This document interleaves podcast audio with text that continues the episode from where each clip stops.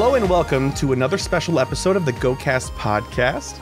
Uh, I'm your host, Chris, and this time, not even week, because these are so irregular and rare and fun, I'm joined by Greg. You might be familiar of him on It's Super Effective or actually a slew of other projects, which I'm excited to ask him about. But without further ado, Greg. Hello. Thank you for having me. Welcome to my wonderful world. I'm so excited to learn I'm more here. about you. Yes. um, I have been uh, a fan of It's Super Effective and uh, you on podcasts, I suppose, generally speaking, um, for a number of years now. Uh, so this is kind of, I'm a little starstruck. This is very fun for me. oh, good. yeah. So thank you for uh, being willing and being open Oh, to yeah, coming on. It's great. Um, my co-host Kyle says hello. He's another fan, Hi. but he's he's he's busy at the moment, so he can't. Kyle. us, but I know he's just, he's got to get it together. He really does. Get it together. All right, so for anybody that might not know you or know of you, can you just give us sort of like a quick little elevator pitch because you're more than just a co-host on It's Super Effective. I am a lot of things. Uh, depends what you're interested in. So it's funny because it depends on where people, what people know me from. I'm always surprised when people say hi to me, like, "Oh, I know you from X." Mhm. So most people who know me the most know me from either writing RPG called Glitter Hearts or from very random encounters. Those are the two things that I have the biggest stake in. A lot of people know me from It's Super Effective, the Pokemon podcast, because I've been doing that for a lot longer than I thought when we talked about the timeline just earlier. like, wow, that's been a long time, hasn't it? uh, but also, some people know me from TikTok now, which is wild because I do Magic the Gathering content on TikTok. oh, I every Tuesday put out a show, a, a show, a show. It's a minute long. It takes nothing of your time. It's called Magic the Gayering. But some people have right up to me because they know me from that. I'm like, how? how would you have seen that? There's like a thousand people that follow me. But yeah, every once in a while I get that. But mostly I know for my RPG work. Okay. So so what is? Can you elaborate a little bit on this Magic the Gathering thing? Like, what is Yeah. the format? What's the idea? So Magic the Gathering is a card game. I'm a gay person. And so I made Magic the Gathering where I just talk about weird gay things and apply it to magic. That sounds awesome. And I do it every Tuesday. okay, I'm gonna have to Uh, start. I in. have so a lot of people take magic very, very seriously. I do not at all. Like I enjoyed the game. I play the game quite a bit, but like my videos are just there for pure entertainment and for me to make weird goofs about Magic the Gathering. I've had people like, I learned so much from you, and I'm like, how? I don't I I don't even really talk about the game. I point. I mean, I think most people find because I search for cards that like people may not have heard of because it's easier to make jokes about them. So some people have like, I didn't even know that card existed. I'm like, well, there you go. Yeah. Also, since I don't like to spend a lot of money on Magic, it's probably five dollars or less. Perfect. yeah, Magic is a money sink. It really is. It's not quite the money sink that Pokemon could be. You know, it doesn't have Wizards of the Coast tax. It's not Pokemon tax. Oh, But- you say that. I played Magic the Gathering uh, for a while, on and off. You know, you get in, you're like, oh, that's right. Why did I stop playing? And then you look Yeah. at your bank statement at the end of that month. You're like, oh, that's why I Yeah. stopped. I mean, you can look at the comparison of Pokemon card prices versus Magic card prices, and they aren't even close. Yeah, like that's true. that card. So I play a format called Commander, which means all cards that have ever been printed are legal. Like cards don't go out unless they're explicitly banned. So there are people who are like, "Yeah, I just spent five hundred dollars to get this one card to add to my deck because it was printed in the early 2000s and has never seen the light of day again. So they had to find somebody online who would sell it to them. It's like this is wild how much they spend money on these things. No, it's true. Um, I, I was learning a lot about it, but I was going to FNM, so it was mostly standard for me. And I was like, "Oh, standard seems like it's easy to get into because not everybody. Here, it's a limited set. Commander sounds good if I wanted to put a lot of money up front and then kind of coast on that for a while. Yeah. You can make You know? one deck and you never have to change it. yeah, And you can build a deck like the good thing about Commander is if you build a pauper deck, like if everything is a dollar or less, it is still a viable winning deck, right? Mhm. Like you can spend fifty dollars and have a, a working commander deck and never have to change it from that day forward. That's why I That like sounds Commander. Yeah. Why I like Commander.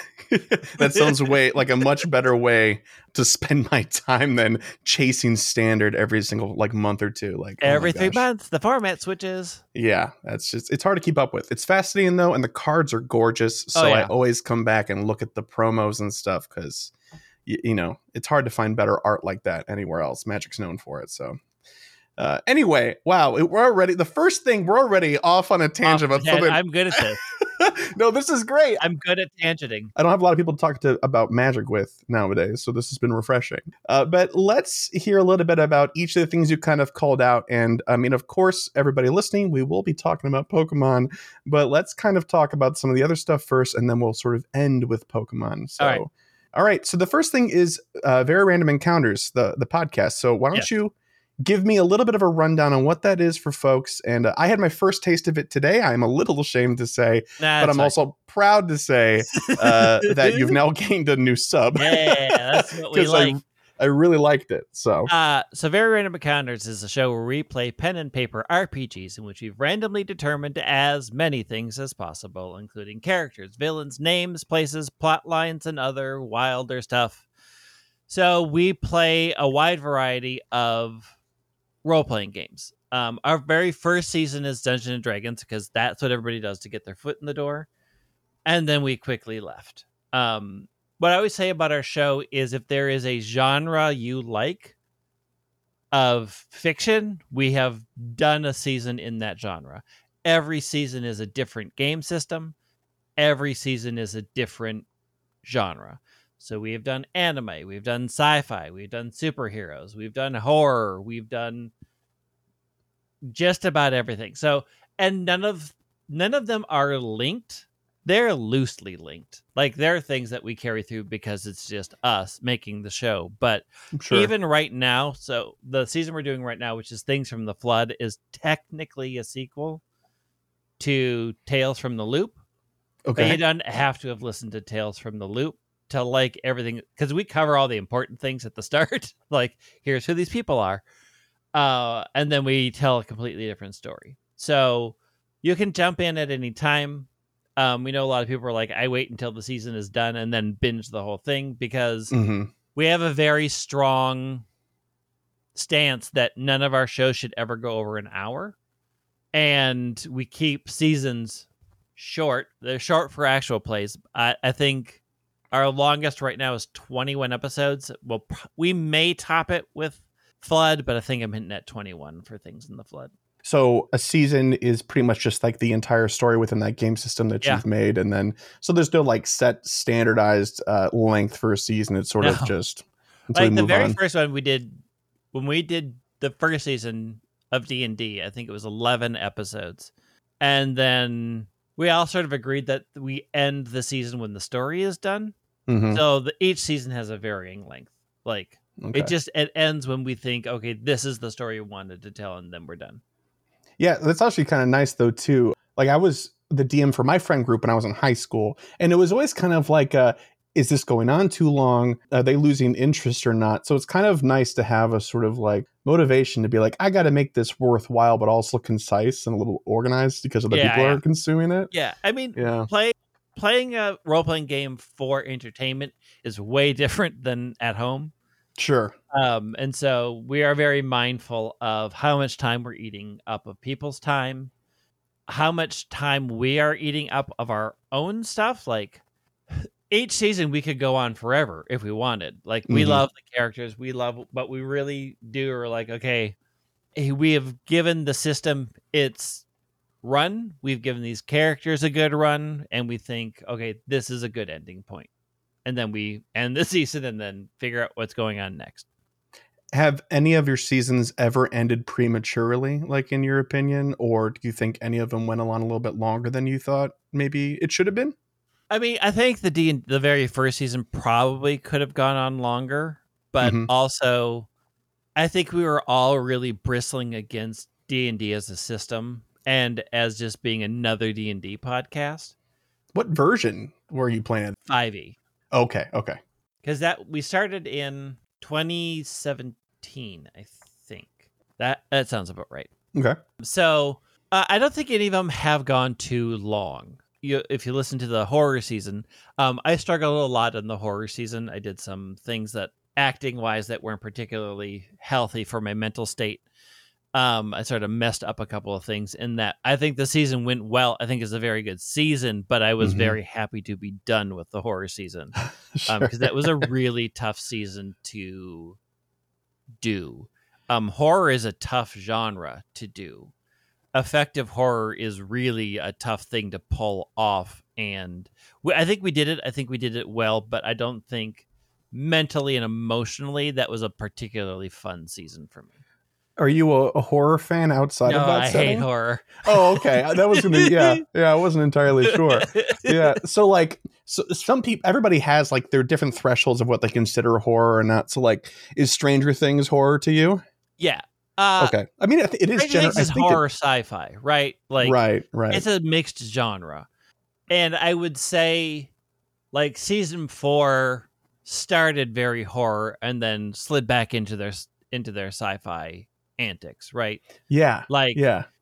It's like almost fantasy at times Yeah. in that show. It's very strange. yeah i mean it, it is it is very it is very science fictiony fantasy once they sort of establish their baseline and i have issues with how they pace their show um but yeah i, I would i would consider like i would definitely consider the first half of season four horror and then really the rest of it sci-fi superhero garbage Just One like- hundred percent. One hundred percent. Yeah. Yeah, and more than just the actual superhuman being a superhero.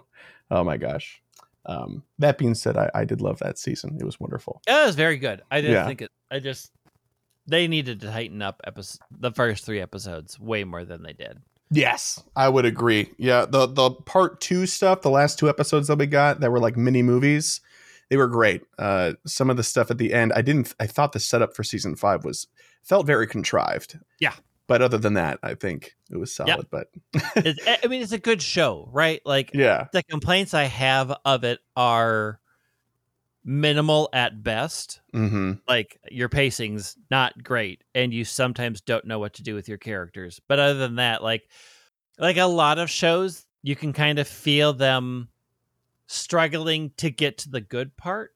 Like they know what they want to do, yeah, but then they also have commitments and i think that's what's frustrating with a lot of shows that are like i have a lot of problems with that in a like ms marvel has that problem a little bit like you you can tell what part they were happy in writing and were excited to get to yeah. and then there's the other stuff that they knew they had to use as filler and there's not a lot of shows that really strike a good balance that way but i think these current ones that you can really sort of feel it you're like okay you just want to get to the good part so do we so Yeah, it's like the contract is for a ten episode season, but it Yeah. should be a three episode miniseries. Yeah. yeah. Oh goodness. especially when your last two episodes are basically six hours yes, like very true. Very very true. why what I also think that show was just so uh, important um, for its entire run because it introduced us to like, oh, there are child actors out there that really kill it. their casting crew like lucked out i mean granted half Yes. of them were already act working actors right like half the kids had been working on broadway for years already but i think the way they cast that jo- stranger things would fail if their if their acting cast could not do the heavy lifting that is required to do that show that Oh, show yeah. would be abysmal it's one of the few shows where i can't fault a single a single actor on that show that's Mhm. not pulling their weight. Like the toughest job is they make you believe that that world is real. right, right. Like the first Thor movie suffered for me because the actors they got to do the Warriors 3 could not buy into the world. So every time they were on screen, you're like, well, you don't believe the world you're in. And so I'm, I'm having a difficult time also believing the world that you're yeah, there was a level of assumption there that just was not earned. And Stranger Things from the get go, even from their kid actor, they all bought the world that they were in. And that goes so far in making you enjoy a show. Yeah, especially a fantasy weird things are happening show. It can get kind of complicated, and, and uh, yeah, you know, you have to have enough buy-in. Like, do I care enough about this to pay attention? Uh, and the answer is yes for that show, hundred percent. Well, and the actors do the job of getting you to care about them. One hundred percent. Yeah. Yeah. And, uh, but the thing though too is when I was watching that, I was thinking like, what if one of these kids was cast? Like, what if somebody else was Dustin and that person was not very good? You know, I feel like Oh, it would have kind of It broken would the fall whole. apart. Right. It would it would absolutely fall apart. That cast and that show is so tightly bound together.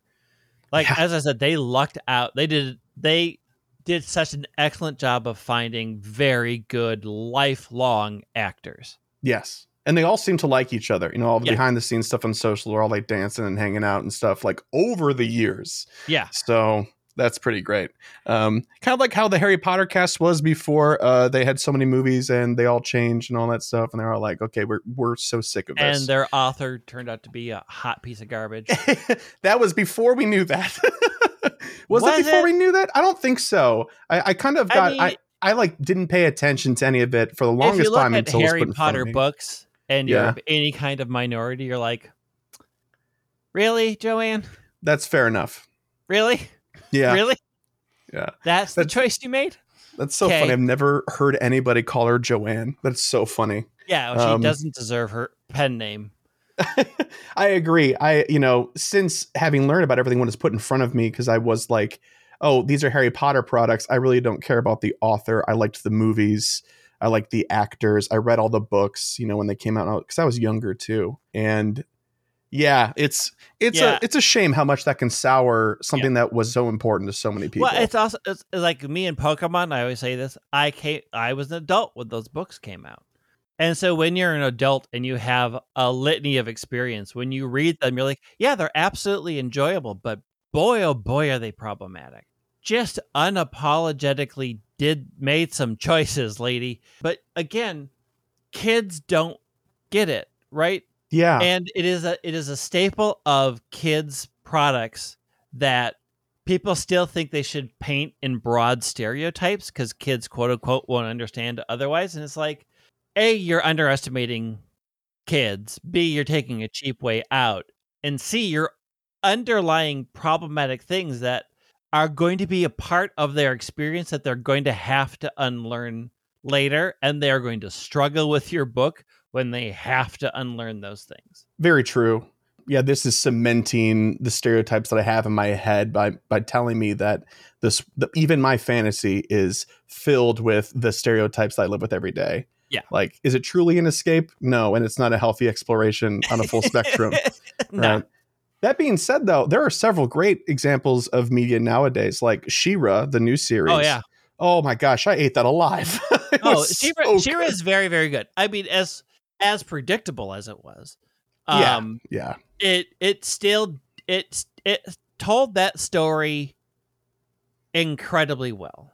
I have my qualms about whether the couple ship at the er, at the end was really earned by the storytelling that they did. Other than that, I think they did a uh, they did a very good job with it. Um, hmm I think they unpacked the trauma at the end a little bit too quickly. Yeah, I, thi- I think yeah. that was the biggest issue I had with the ending. Again, it's hard to do endings.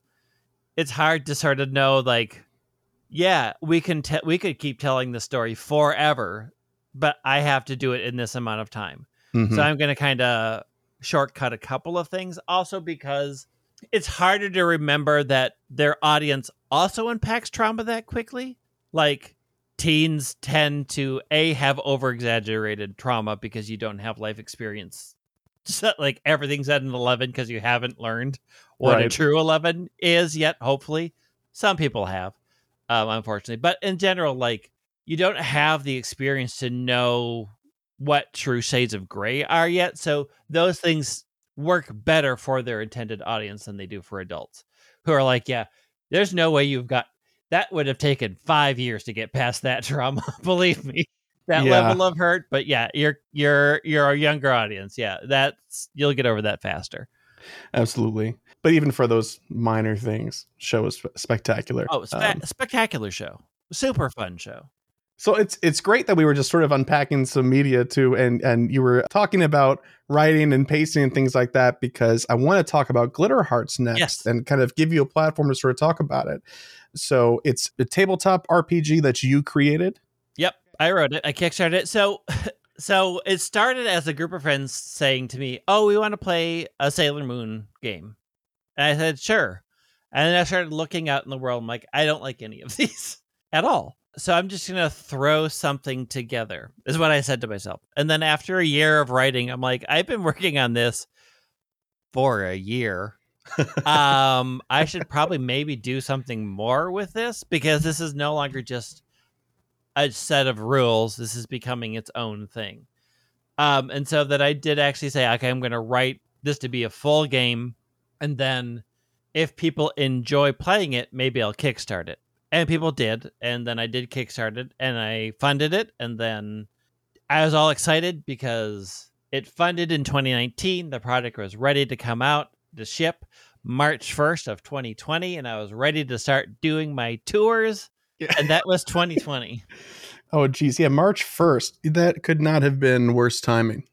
I mean I got in before the shipping lanes went completely trashed Yeah. and I got in so I got my books printed just as the printing company was ha- was being forced to shut down. So I was one of the last sets of things that got out before they had to go into complete shutdown for 3 months. So, yeah, it hit at a wild time and then I just I just couldn't go to conventions. I couldn't go anywhere to promote the book.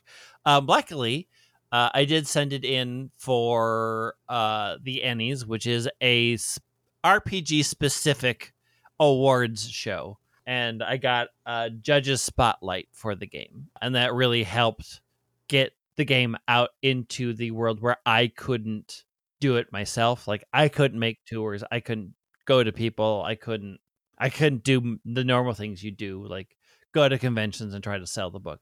So Mhm. uh, I was very lucky that I got the award because that brought a lot of people to my door.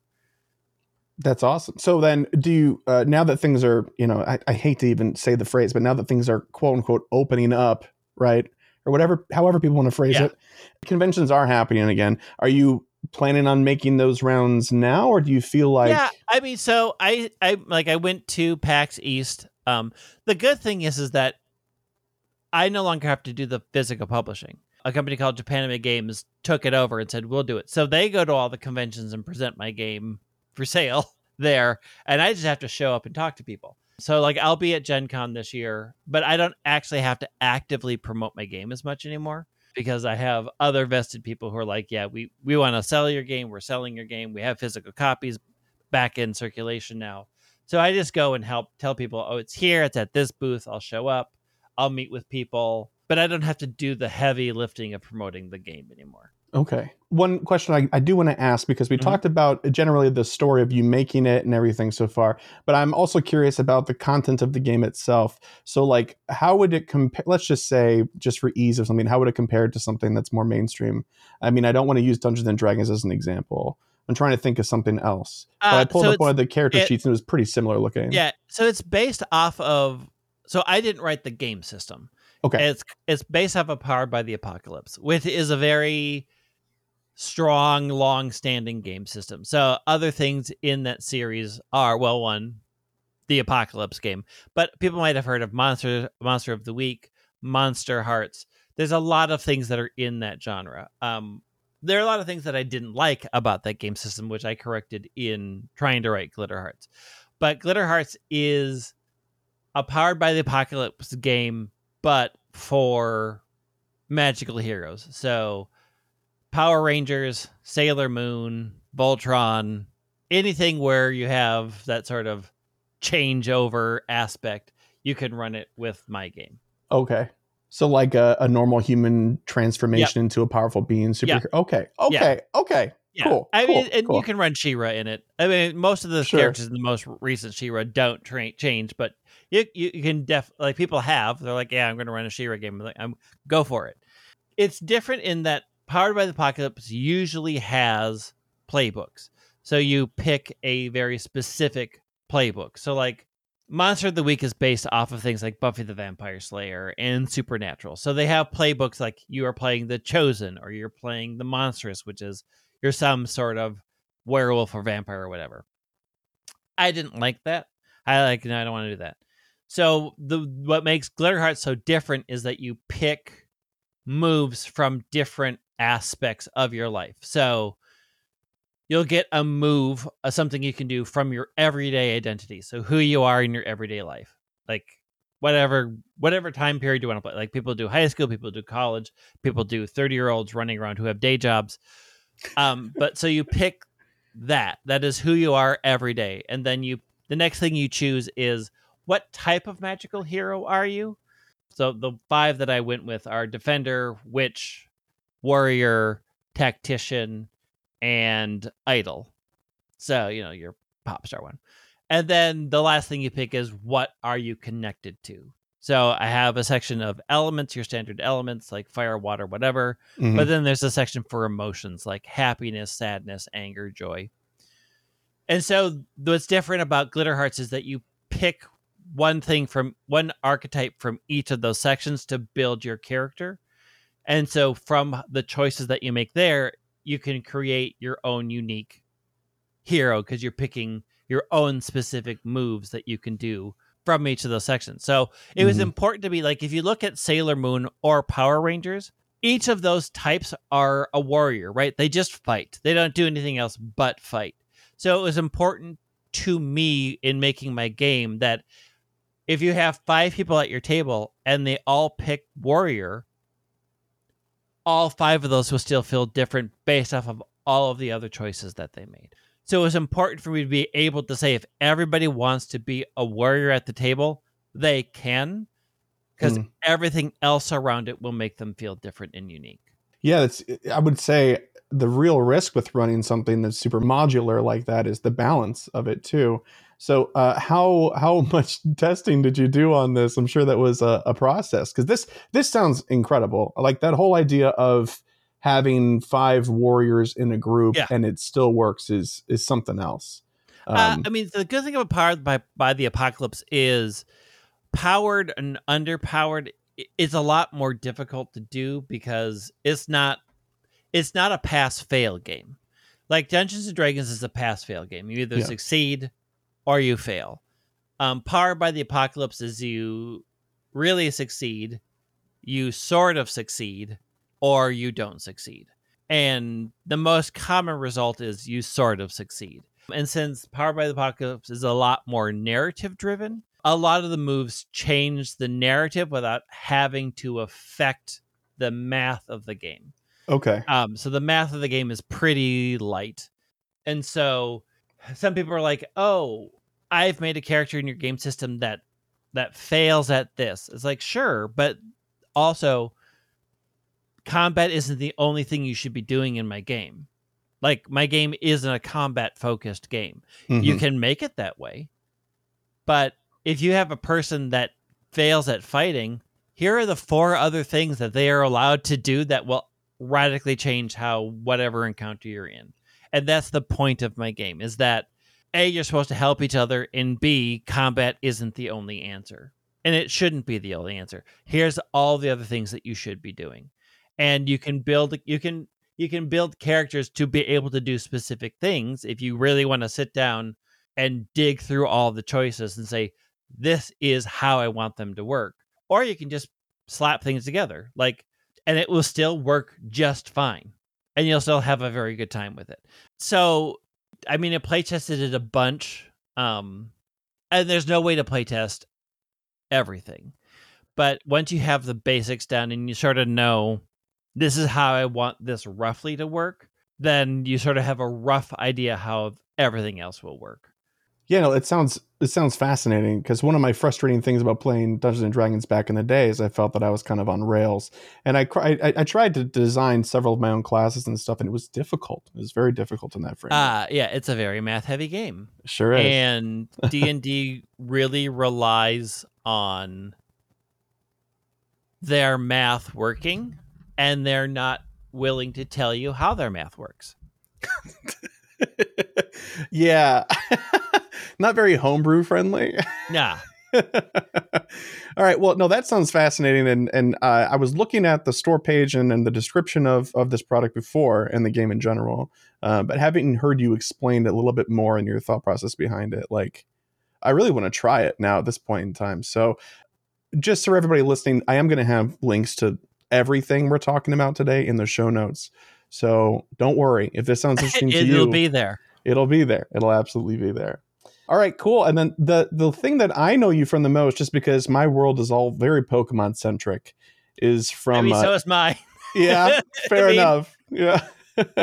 um, is it's super effective, and you are one of the three hosts on that show. Yeah. So, uh, you want to talk about that show just a little bit, how you got involved, and and and you know, you're still around after you came I'm, on for I'm a while. still around. Yeah.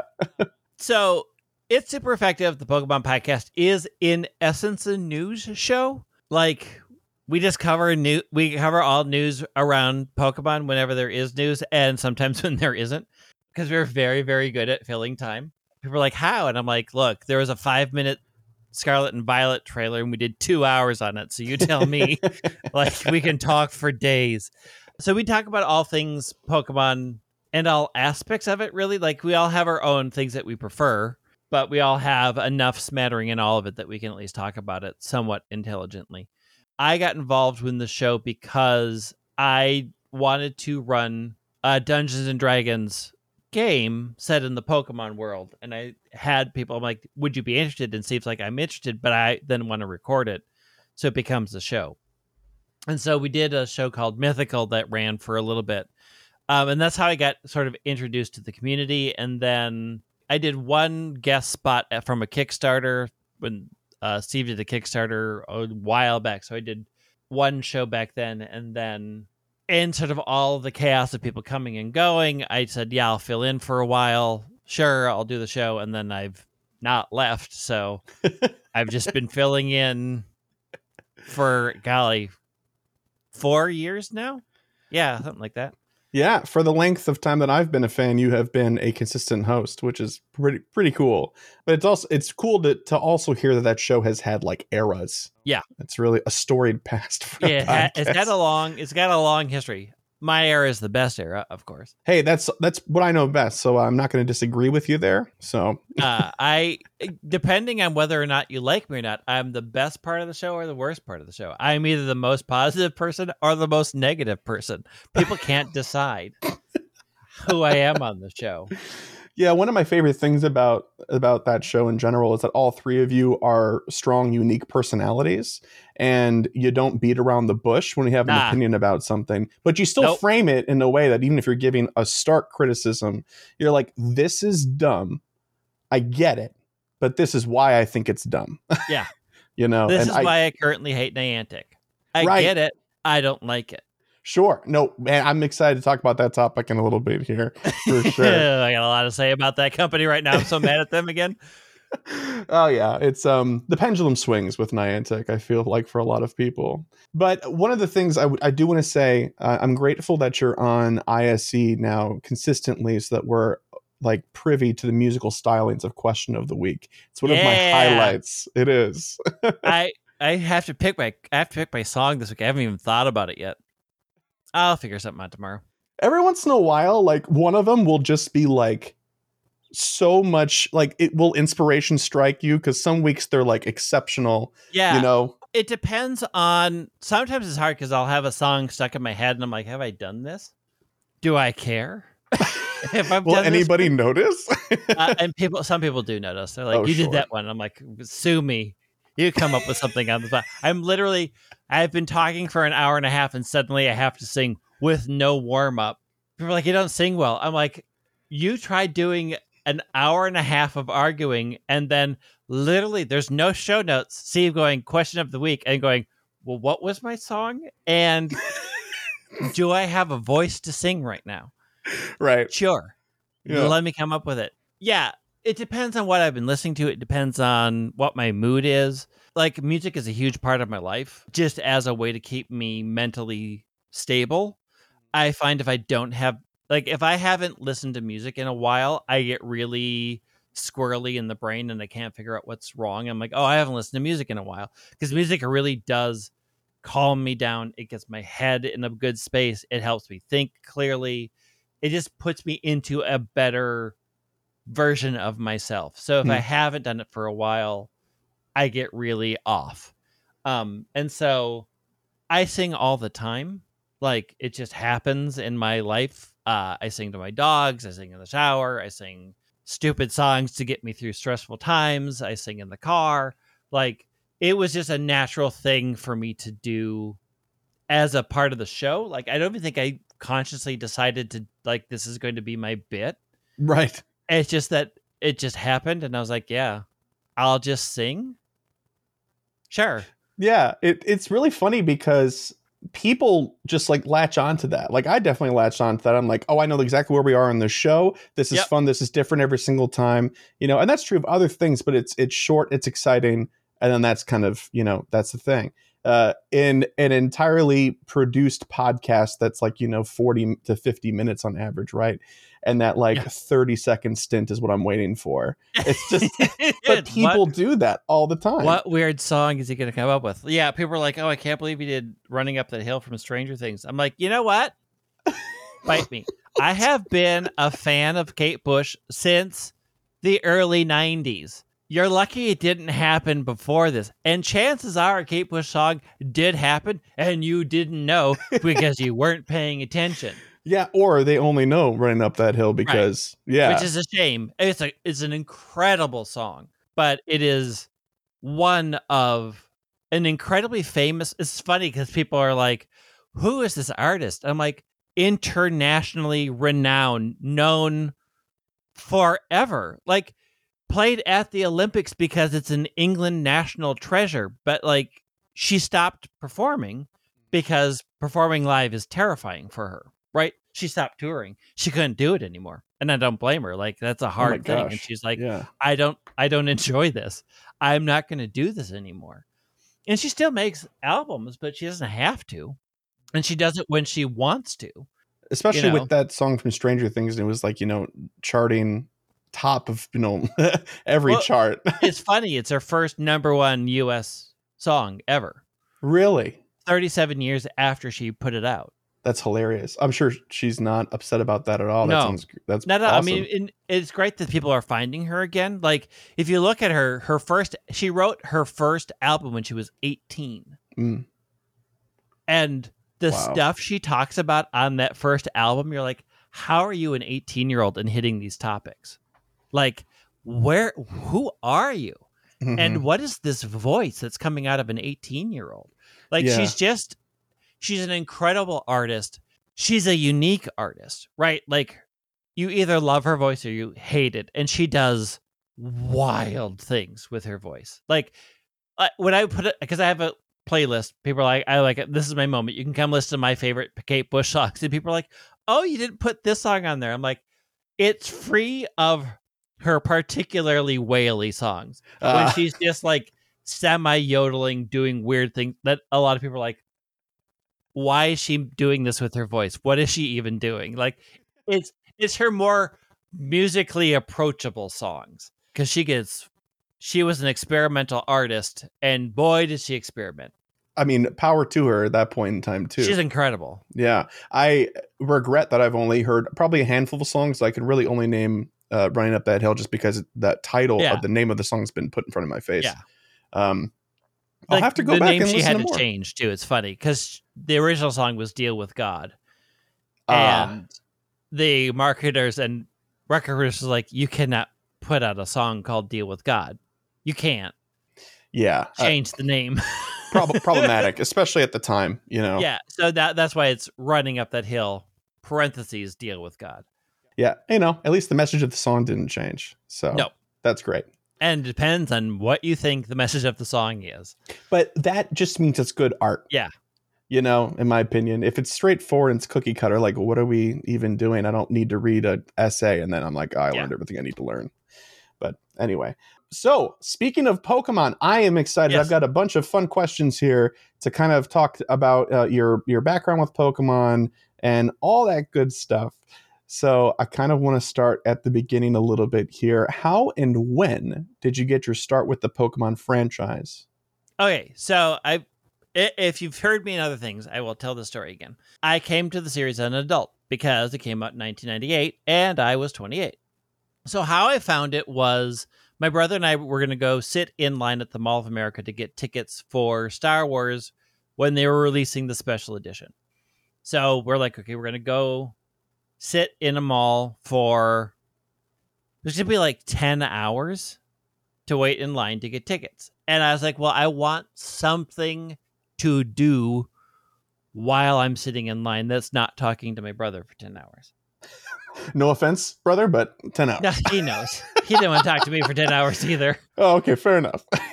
Uh, and so I was a big comic reader at the time, and I kept seeing ads for a new RPG. I was like, oh, this looks cute and fun. And if nothing else, I'll get 10 hours of entertainment out of it, right? Like, if it's bad, I'll just put another game into my Game Boy. So I'll just buy it. I just went out and I bought, I bought Red, I believe, and put it in. And I'm like, okay, let's see what this is. And I would say the game didn't work, right? Like, it, that game is so buggy. Oh, yeah. Like, none of the things did what it said it was supposed to do. Like it took me generations to finally believe Swords Dance did what it did because it didn't work so poorly in Gen 1. I'm like, why would you ever use these moves? They don't work. Isn't why it like, would you do this? Isn't it like that great balls are more effective than ultra Yeah. balls and stuff? That, that game is the a whole mess. And crits were based off of speed. Uh-huh. Yeah. So like the game was a hot it was a hot mess. But within the first half an hour of playing it, I was hooked. I'm like cute creatures, check. Fun battling system, check. Completely bizarre JRPG plot, check. Sold. Sold, sold, sold.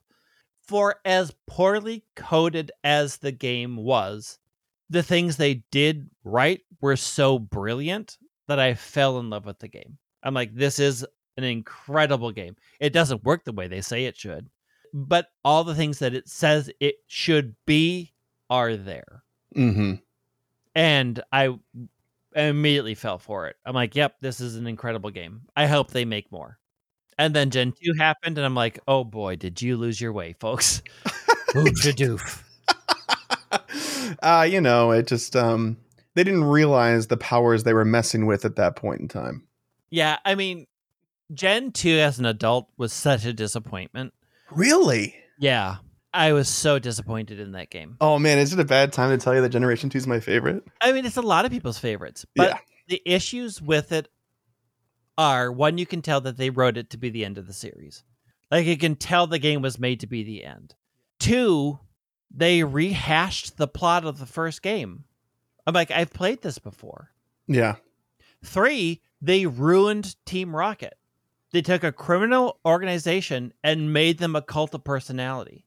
They made them so reliant on Giovanni, and their sole purpose in Gen 2 is finding Giovanni again. They stopped being a criminal organization and became a cult.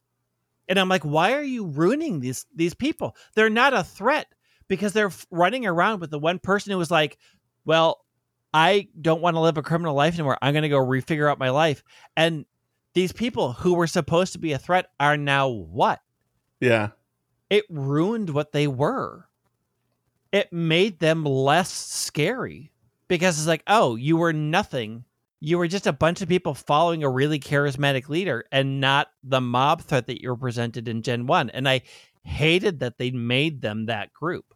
Yeah, that's a really interesting perspective I haven't heard before. It just, cr- I was like, this is such a bad turn of events yeah. for this group of people. I I hear and I definitely feel now that you've pointed it out that that's pretty accurate for for Team Rocket. I think the cult of personality switch made more sense to me because I was younger at the time.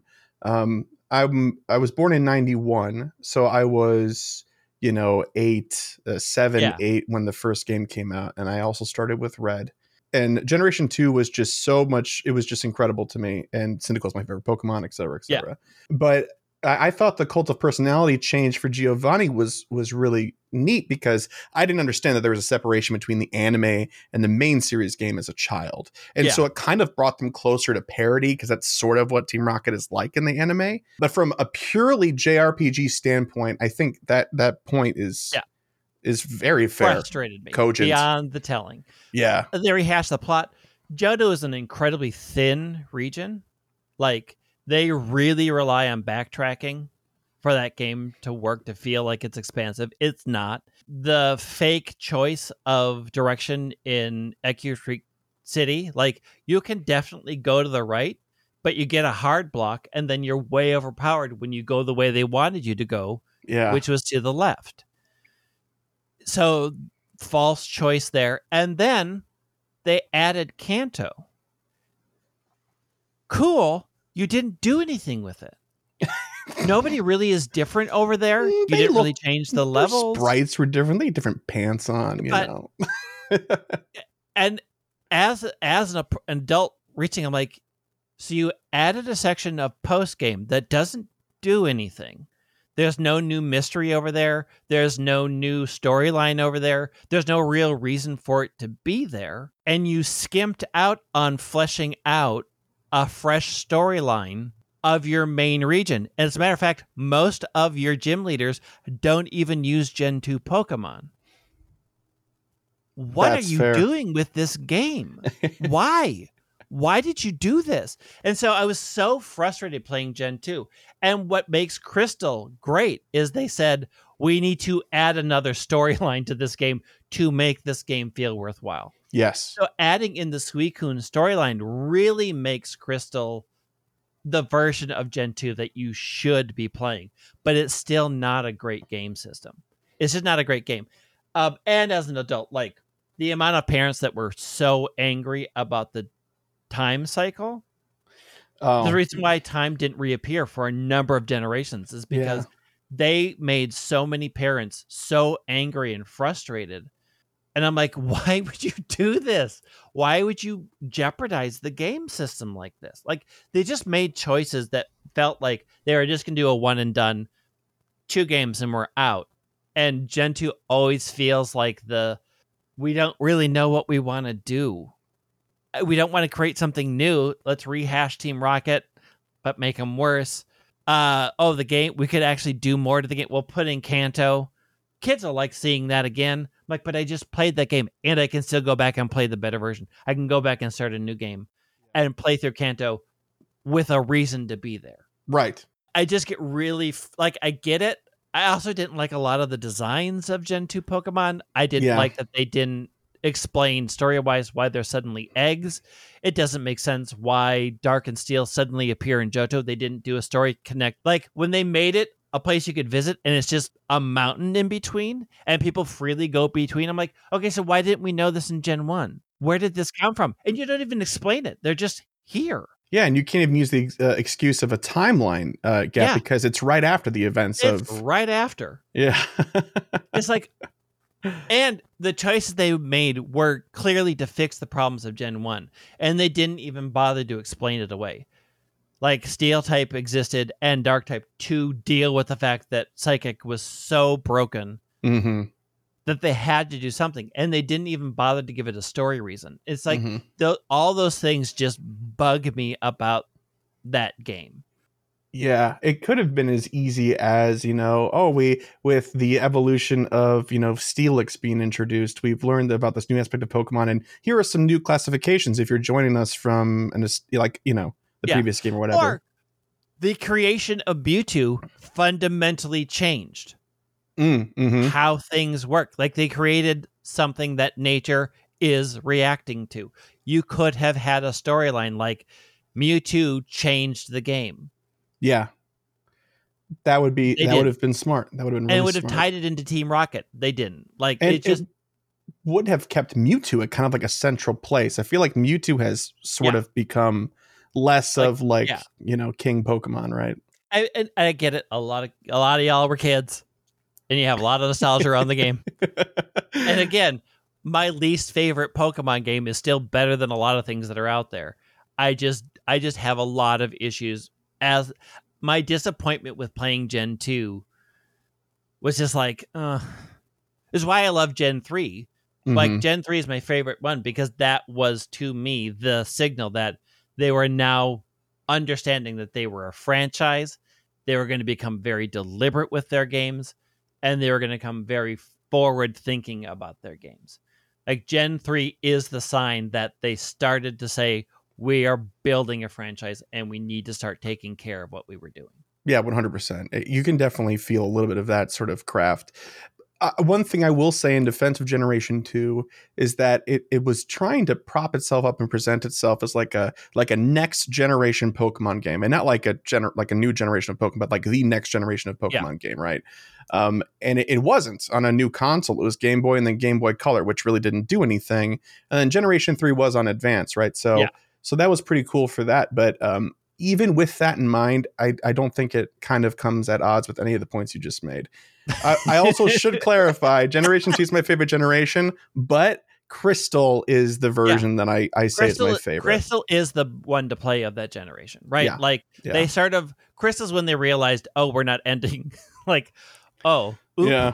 uh, okay, let's do a new storyline and Yeah. some other things and make some animation and some color. Also, it's the end of this console, so we're gonna push it to its limits, right? Like Mhm.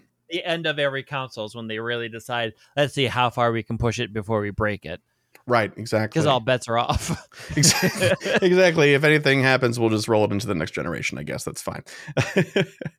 so this kind of begs an interesting question. Uh, you were talking about how you came to the franchise when you were older, Yep. um, and, and you do discuss some of that age gap, especially when you're talking with Steve, who is closer to my age ish. Yep.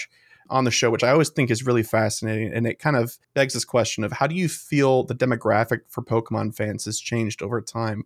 And is there even a demographic at all? because I feel like mainstream understanding of the demographic of Pokemon was like 10 year old boys when it came out, you know, seven to 12 year old boys. And then it sort of like followed them. But like the anime is still sort of like positioned for children, but some of the games aren't, you know? So, I I would argue the games were never anything but all ages. The issue was the product that they were on was marketed as a kids thing. Like Mm, the 90s video games had not taken off as much as they did in the 2000s. They were starting, but it wasn't that common to be like everybody has a console in their home mhm. right?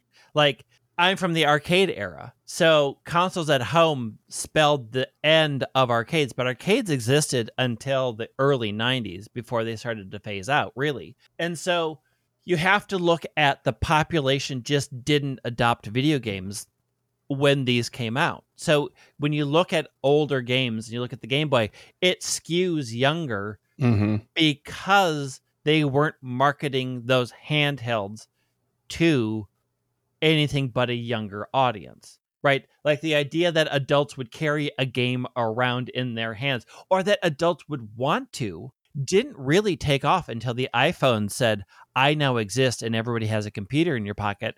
And then everybody's like well i want to play games. Yep. because I've always wanted to play games, but the things you've put out that were handheld always were done in kids' colors or kids' marketing or in the toy section was never really a thing for me to go to. And so I would say like anime is always going to be a kids thing because that's what it is in Japan. Right? Like Pokemon is specifically a kids anime. They make it that way. I mean, they do put in things like all cartoons do for adults a little bit, Mhm. but like their main demographic is always going to skew younger for the anime.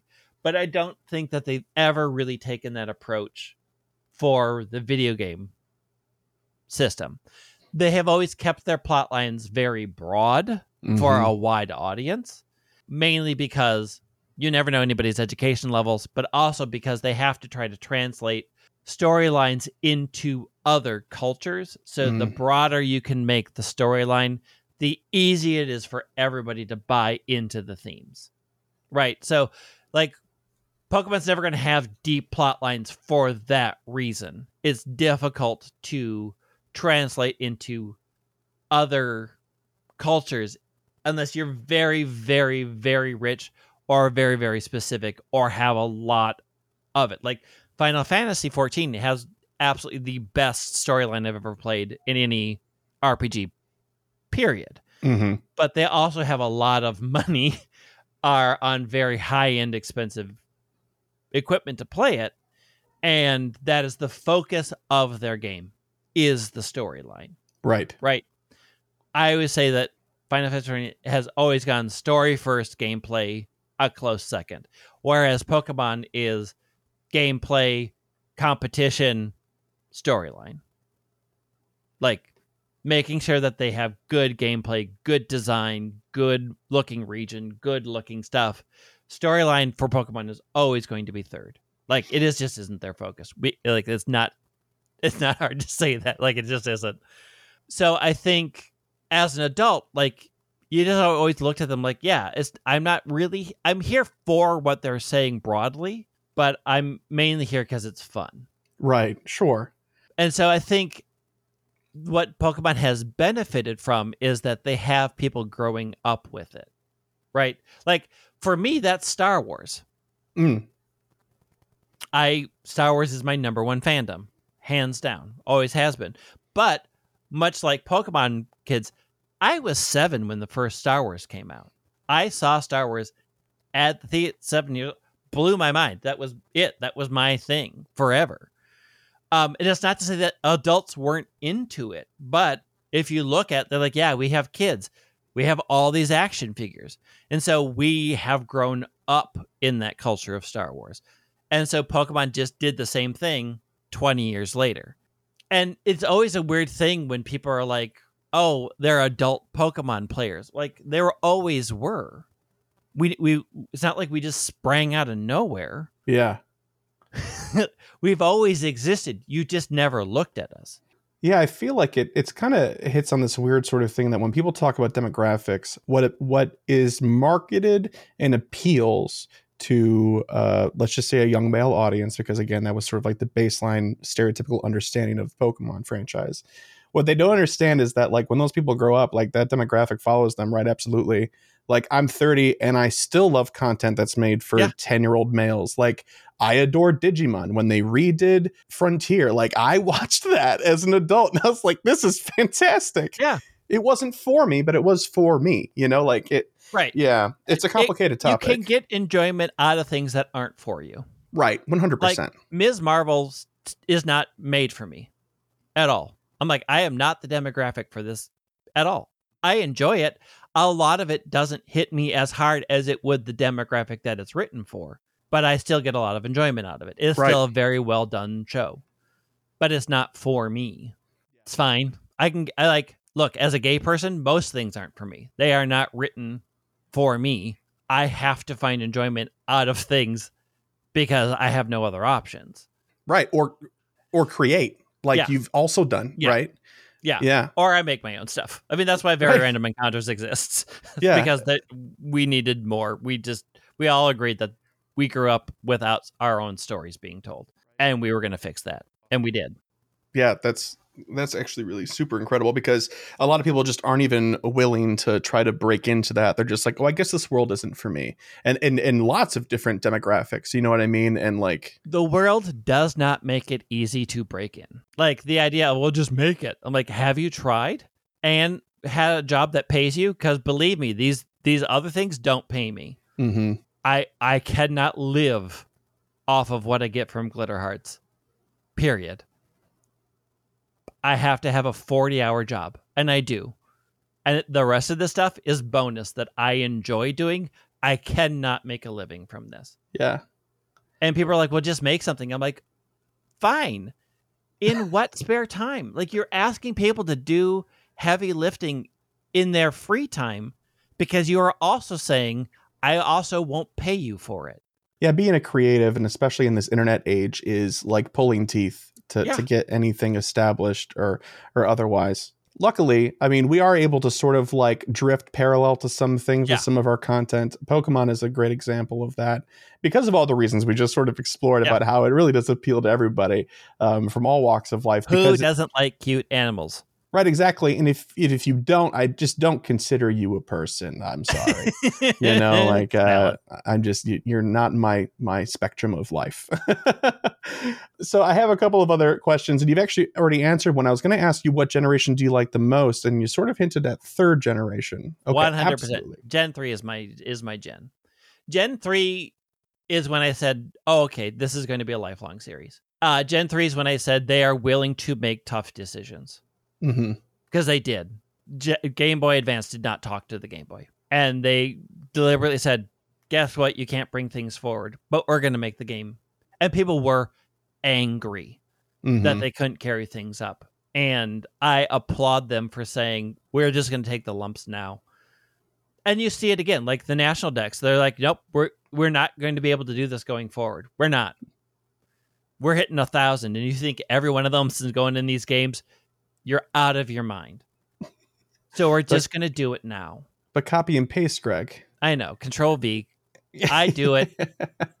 I I don't understand their issues. I don't know. It just must be there, there must be a max or something, Yeah. you know. uh, so uh, this is an interesting question. What generation do you feel is the most Pokemon of all of them? What what do you mean by the most Pokemon? So that I, I kind of have to leave that up to you. So I, a couple of examples would be some uh, Gen Oneers in particular will always point to Generation One because like without Generation One there is nothing else, and all other generations are compared to Generation One when they're spoken of holistically. Other people will say it's the more recent games because it's found its footing, it knows its per, its identity, it knows exactly what it's trying to do. But you said something earlier about how Generation Three, first of all, sort of like reignited your confidence I mean, in it. Gen yeah, three, but I, th- I would say Gen three is a turning point mhm. for them. I mean, there's a million ways to go. This like I don't discount Gen one as a starting point, but like you were gonna say that's the most Pokemon, like it's also the most broken. yeah. Like game didn't work. I don't know that we've hit it yet. Mm. I mean, I think it depends on what they want to do.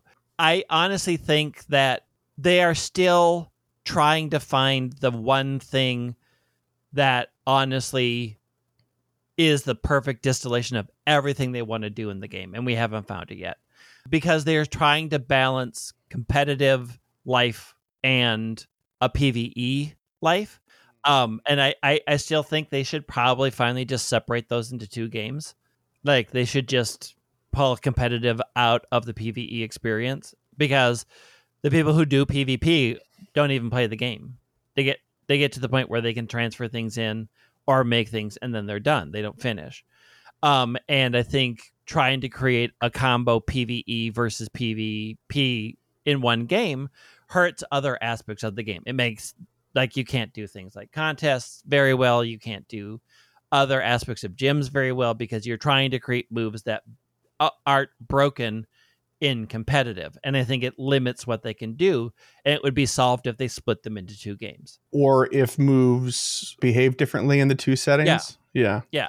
It, it, it it's just a difficult thing. Like I think they did a brilliant job in Sword and Shield overall. Mm. Like they fixed the grind, which is the worst part of all Pokemon games. Um, the fact that you can get candies forever. I, I don't want to sit in a field for five hours trying to grind. It's awful. hmm grind isn't fun. So I think that they did that really well. I think they did their first toes into what a multiplayer could be. Like raid battles are still fun to do. They're still fun to jump in and watch people do dumb things in like surf when you have brought something to the storm drain. Like those are still funny experiences. I'm eager to see what they interpret an open world to be. Mm-hmm. And so my ideal, and I I said this a million, my ideal game is an open world MMO type game.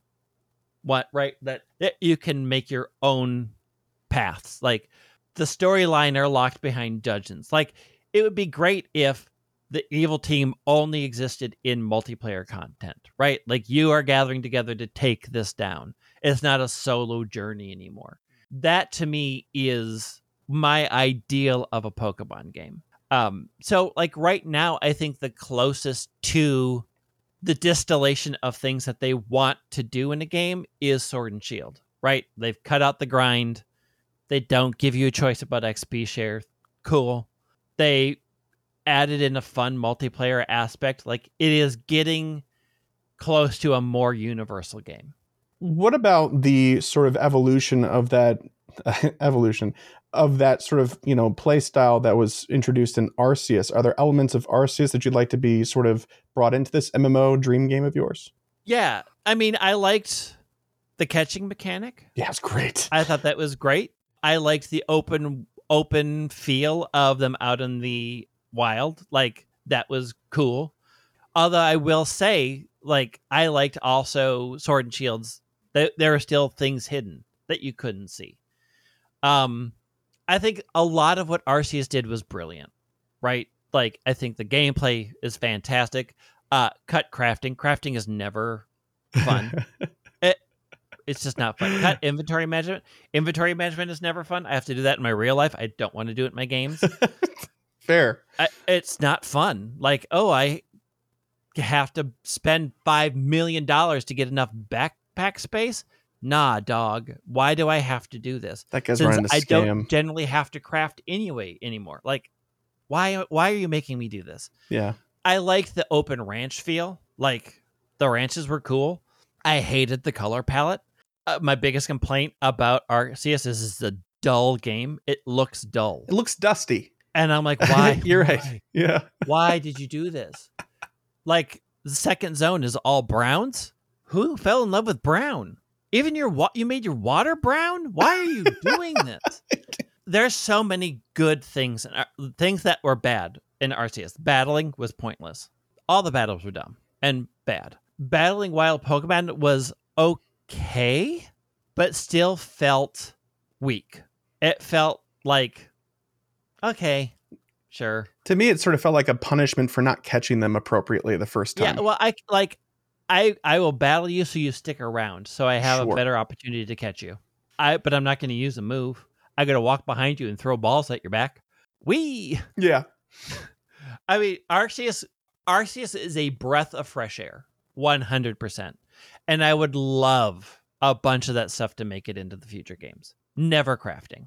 Yeah, yeah. Uh, I mean, I'm just familiar with that cycle because uh, me and my co-host have played a fair amount of Monster Hunter, and there's a little bit of crafting, Yeah. cursory, just like there is in in Arceus, right? But it doesn't feel as pointless as it kind of does in Arceus. It feels like busy work in Arceus. Yeah, it feels like busy work. Yeah. Especially since you can go to the guy and buy most of the stuff. It felt okay at first, but after a while, you're Yeah. like, why am I making regular feather balls? Like, I just don't care about I don't this. care anymore. Right. and and I have to pick up all the stuff. And it's better for me to drop everything and just get stuff in the spatial distortion because I need those things and I don't need this. yeah.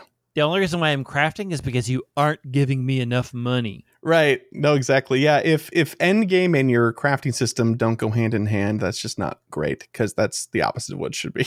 I, I I think the I think the plot line of Arceus was brilliant. oh yeah. I, I do think they messed up the ending, but I think overall the plot line was very good. Yeah. Uh, do you think that there's going to be a follow up to that game, or do you think they're going to kind of just move on, No. having learned the lessons? there's not a lot of other regions that are that steeped in lore as the base game, right? Like Sinnoh has always been seen as like this is the origin species of Pokemon. And so going back into its history made a little bit sense. Although I still argue that we didn't go back into the past. Um, nothing Oh. in that game says we're actually in the past.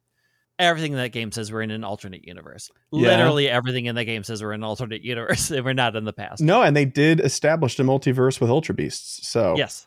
you're right. Huh. You, And you might have blown my mind a little bit there. when people get when people get accidentally pulled into alternate universes, they lose their memory, which they established in Omega Ruby Alpha Sapphire with Anabel, who Mhm. got pulled out of her universe and doesn't remember, and they reestablished it with Ingo in this game because he existed only previously in the DS universe and is being pulled against his will into the Switch universe and promptly doesn't remember. You're the only person that makes the switch, and you are clearly from the 3DS generation because you're wearing Sun and Moon outfits. Wow. I It's an alternate universe. It's not the past. Yeah, no, that's uh maybe it's an alternate universe that masquerades closely to what they would Yeah. consider the past. Or maybe all the history that we know is all just multi-dimensional stuff. Man, you're right. This uh that's that's something to think about. oh my gosh. I didn't think about it that much, but you're right. Huh. I kind of like that better. They have firmly established every console is its own universe. hmm So we are now in the Switch universe. and the console cycles are getting longer, so we might be here for a while. Interesting. Um, well, I would love to keep talking about that, but I because that's super interesting to me personally. Uh, but I got a couple other questions here. I don't want to Okay. move on from the basic sort of Pokemon questions without asking. First of all, favorite game? I know you said Generation Three is your favorite, but Emerald. Emerald is okay. Great, cool. So we're of the same mind then. I like Crystal, you like Emerald. Good deal. Emerald's so good. Emerald is fantastic. I love that game. I know the answer to this because I listen to the show, but what is your favorite Pokemon? Roselia, 100%. I Yes. even have a tattoo of it now. Woo! You can't see it, folks, but I just, I guess, got to see it. It's cool. You can find it on my Instagram. I have plenty of pictures. All right, we'll link that as well. Uh, the fandom at large is the next section of small questions I have for you. So, how does the Pokemon fandom stack up against others that you've encountered or participated in? I mean, they're not as bad as Star Wars fans because, frankly, Star Wars has been around longer, right? There are signs. So, this is true of any fandom. The longer it goes, the more and the more people make it a part of their identity, Mm-hmm. the more toxic they become. Because of a sense And of so- ownership, or Yeah. Yeah. So when they make changes like the National Dex, instead of saying, looking at it like, oh, this is a necessary choice for the continued health of the game, it is a change to their identity and they push back and they tend to become more toxic. And so when you go for a very long time, as Pokemon has, and people have grown up with it and have made it such a huge part of their life, when it changes against their will, they feel like I'm being forced to change and I don't like it. And as time goes on, those people get more and more toxic. You can look at the Star Wars fandom and you will 100% see it.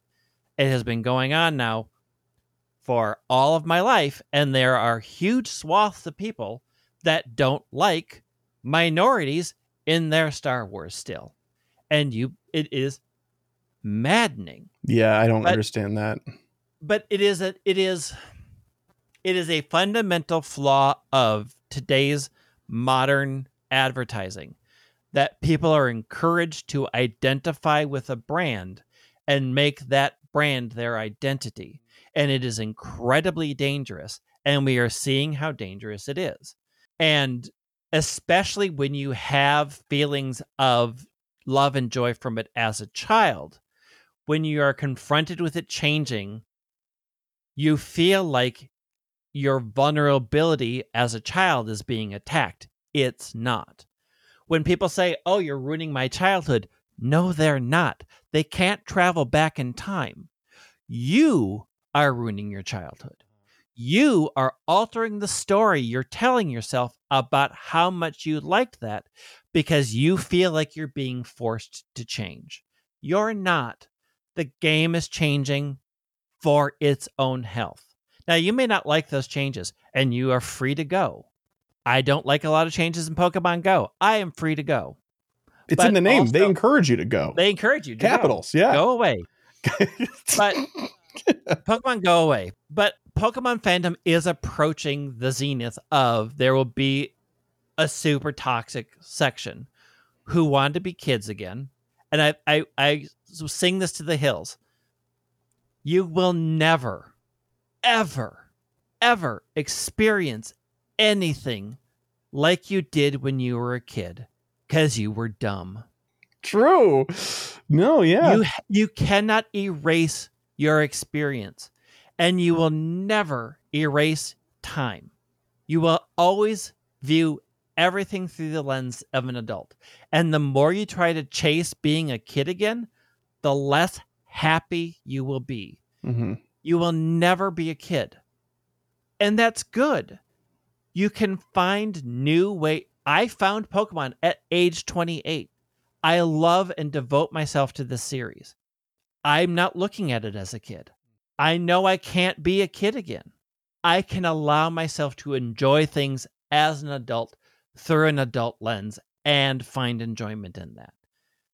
Sometimes things surprise me, sure, but they'll never surprise me like they did as a kid because I had what, seven years of experience, most of which I don't even remember anymore. Yeah, no, true.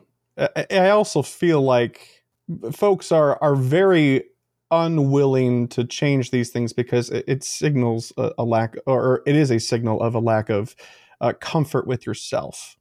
To be like, the adult version of me likes these things. Yeah. I've got plushies behind me. Some yeah. of them are from when I was a kid that I dug out of a box, but yeah. a lot of them brand new from this year. I ordered them because I like them.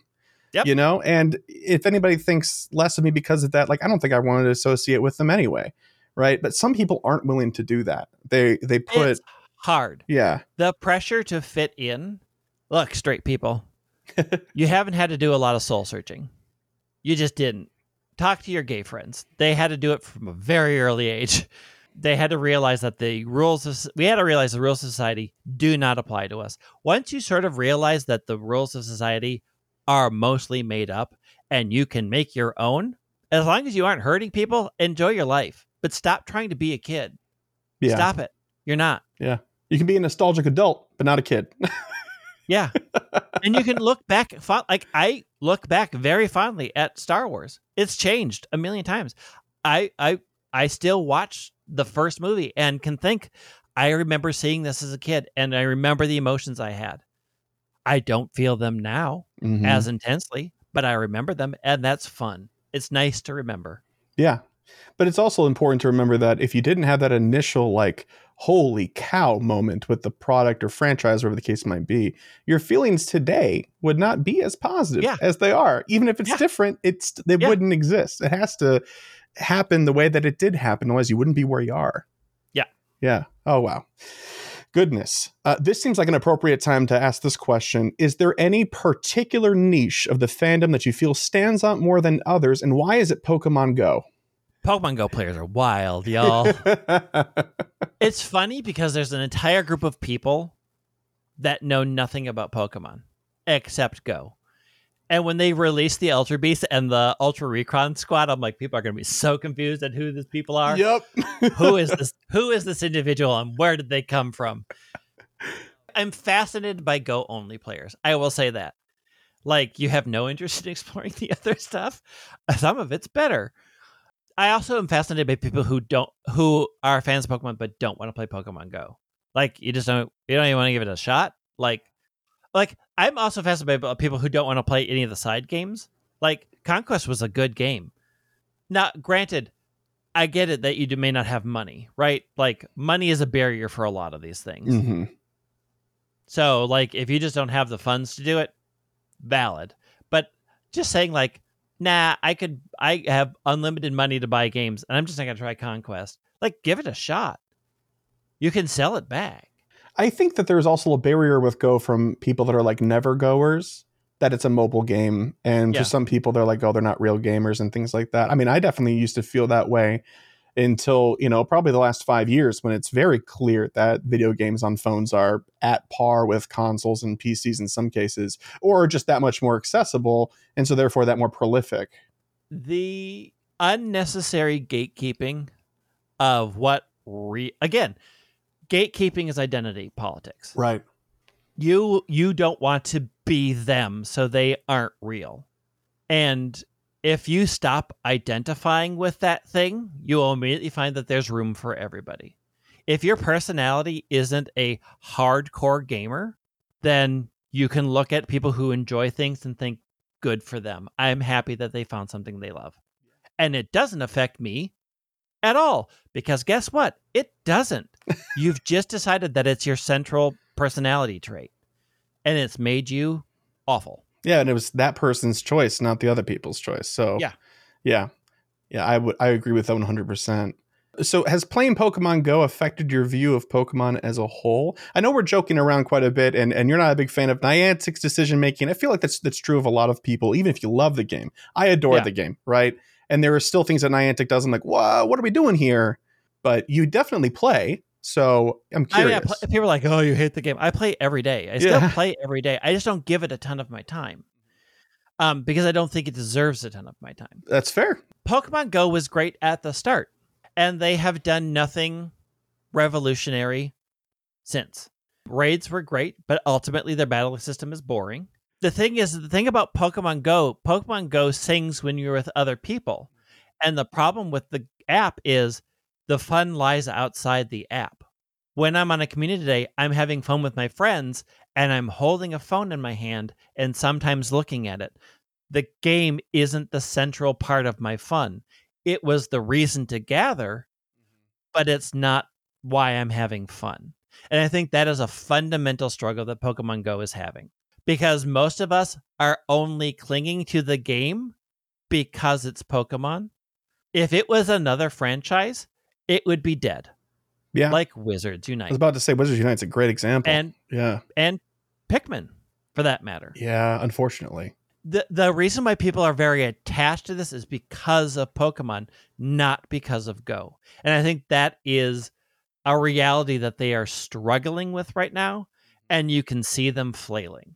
Yeah, I definitely agree. There's been more of an effort to sort of mimic like TPCI language and verbiage choices from their communications than there has been in the past. It felt patently different. Like honestly, it did. Well, they are a corporation now. right. And I think whenever you see something that you love become corporate, it is a hard changeover.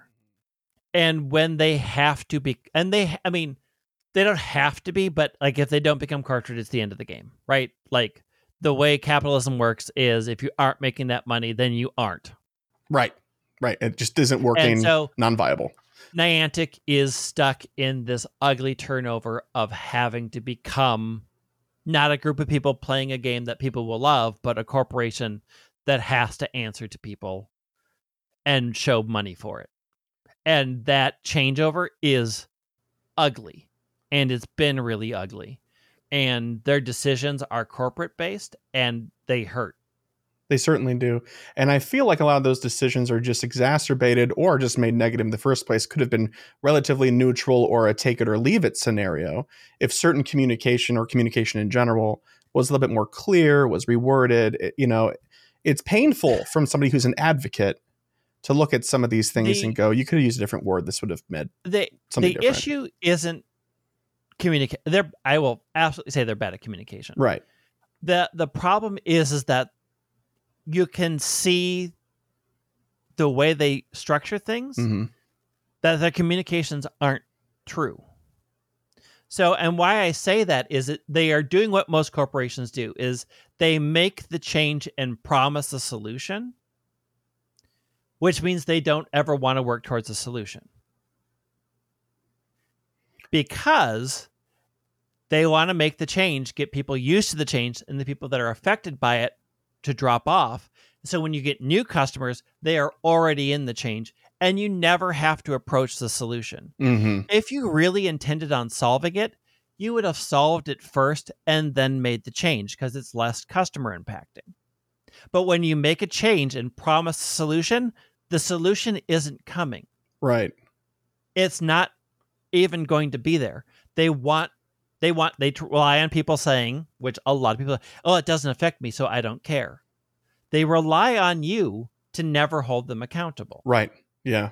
That's They rely on the people who it does affect to get so frustrated that they leave, and then they put marketing, which they always do, always to get new players to the game.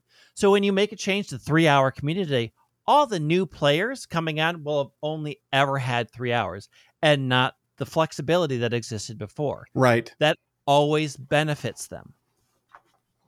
And that's what's frustrating. And what's frustrating is not only is their communication poor, because it is, but you can also tell that they're lying.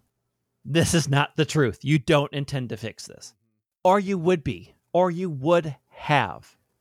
before you made the change. And people will always say, and Steve says it, okay, well, they'll fix it after Go GoFest. Okay, when after GoFest? Because they'll give you the excuse that they're building up towards the holidays. And then after the holidays, well, they're building up towards a new year.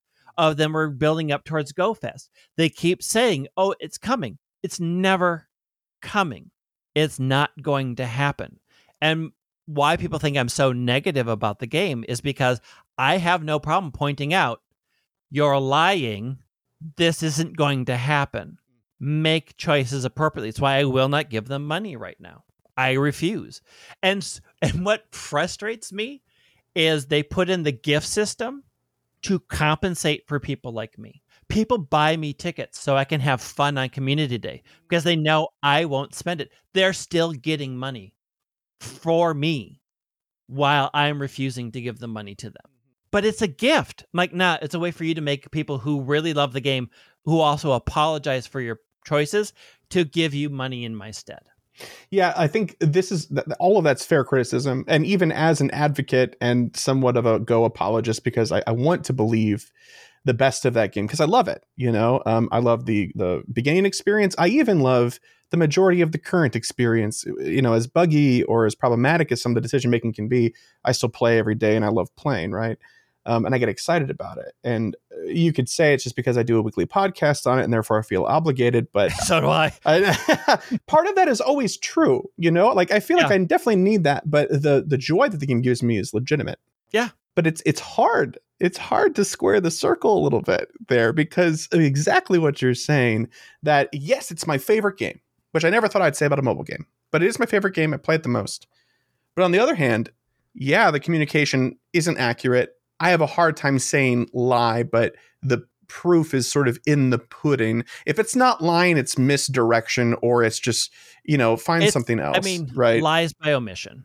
Sure, yes. Okay, that's a great way of putting it. I can definitely agree with that. You know, it, but people just are also aren't privy to the entire internal situation as well. And that was good enough for me for several months. But now we've gone on several years of that being the case, and the communication hasn't changed to adjust for that sort of stuff. And that's where I have a big issue with communication yeah. in particular, but also because the the lack of action that we see on some things, right? For corporate reasons, business reasons, whatever the case might be, the creators that they partner with are stuck in a position where people are like, "Oh, these creators aren't actually representing us," and it's that's not true. You know, I'm privy and I can tell you, and I'm sure this isn't news to you because I'm sure Steve has also said as much, that we all advocate yeah. for everybody. Yeah. The stop distance thing, it was a fight. Everything has been a conversation, aggressive feedback, and we feel just as unheard at times as other people do. And you know, it's it's odd being maligned by some people because of that, but at the same time, you know, it does from an outside perspective externally when you're not aware of all that stuff, or even if you are you're representing people that are like you're saying lying, right? Yeah. It's difficult. It is tough to understand that the heart of the thing that gives you joy is a business. We want them to be like us. We want them to be cool and just making game for fun. But I, I like I tell people, I make games for fun, but I can't live off of it. They have to live off this. I get I understand their decisions, right? Like I can understand why you're doing this and I think it's I think it's bad. I think it's bad for the life of the game. Yeah. And I think it's bad for your customer base. They're obviously going to disagree.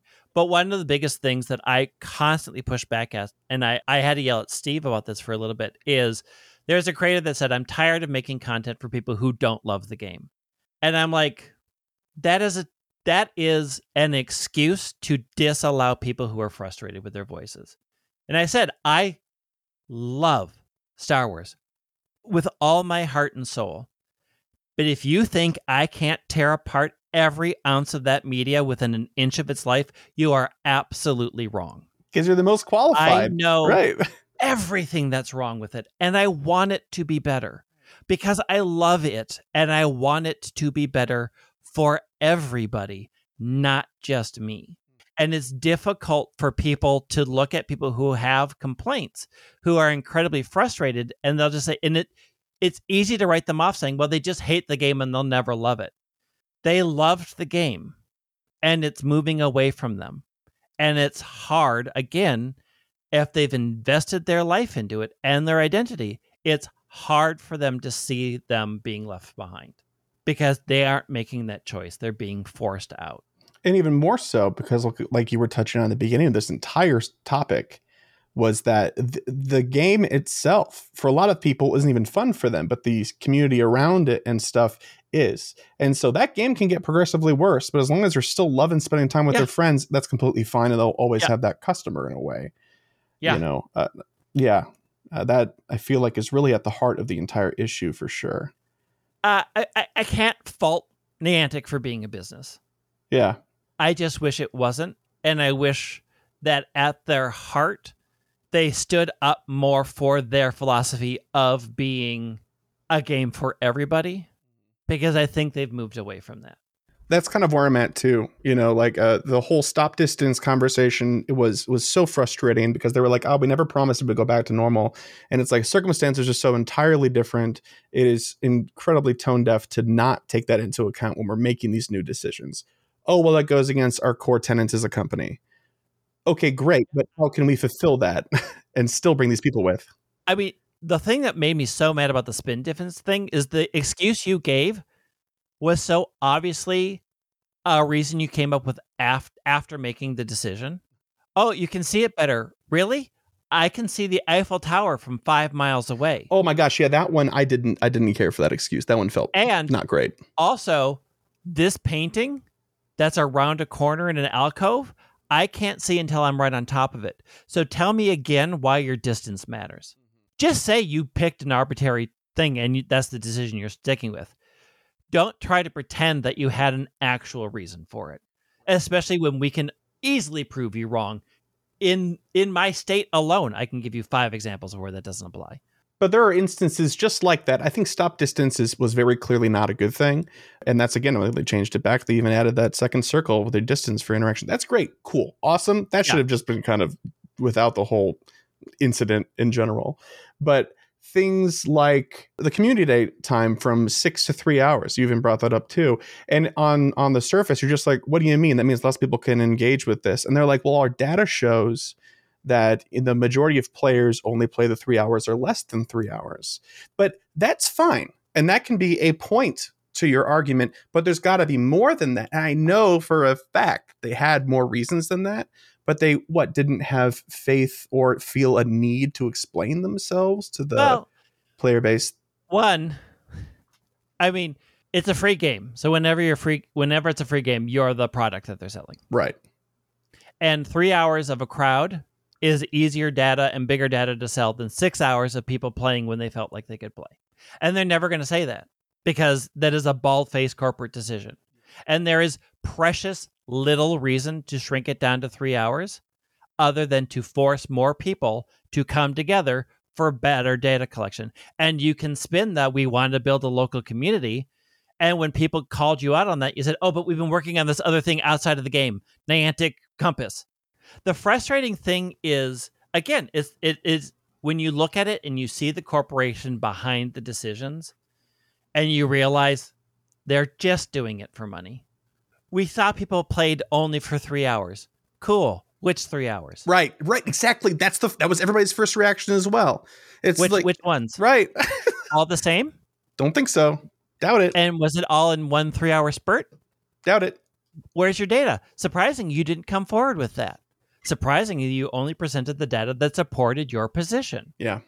and didn't answer any of the other questions. And I think that is the thing that frustrates me with Niantic. And again, they won't make it clear what like we know that a lot of inclusivity is held off because they're a worldwide game and because TPCi won't won't do that. So like non-gendered clothing doesn't exist in the game because you're selling it to the world and it is bad business to call that out. Like I understand as an adult who works for a major corporation, you just cannot say certain things. Sure. Um, but also don't pretend that we're dumb. And don't come up with excuses that are so thin that we can all see through them. The casual player uh, understood what was unsaid. You know, Yeah. it wasn't even like us that understands the nuance of this game and the franchise and things like that. It's, it's a casual player knew exactly what they were saying. But the thing is, though, if they had come out and said, like, look, we're gonna consolidate these down to three hours, like like we have in the past. We'd like to return to this. Um, and we're going to see how it goes. We think it will result in more people in one place having more fun and therefore a better experience. We understand some of you might be concerned about accessibility. And just so you know, with the upcoming few communities, we are looking at new features slash mechanics that will help extend that time, right? Like they have with the raids and stuff now. I think that's brilliant. If we had known about that, know that was coming up, I feel like people would still be mad, but they wouldn't have felt like they were being talked down to. There is a customer focused way of doing that. Right. We are keeping it for six hours. But in this three hour time period, we are increasing rewards. We are increasing XYZ. We are increasing raids. If you play during the three hours we would like you to, you will have a better experience, but you will not have a lesser experience than what you were having before if you play it some other time during the six hours. Right. There is a customer forward way of doing it, and they chose not to do that. They chose a corporate forward way of doing it. And I think that's what frustrates people. Right. Well, what do you think an example of an extra bonus would have been? It, it doesn't even have to be big. I mean, so spawn rates were the same, Yeah. right?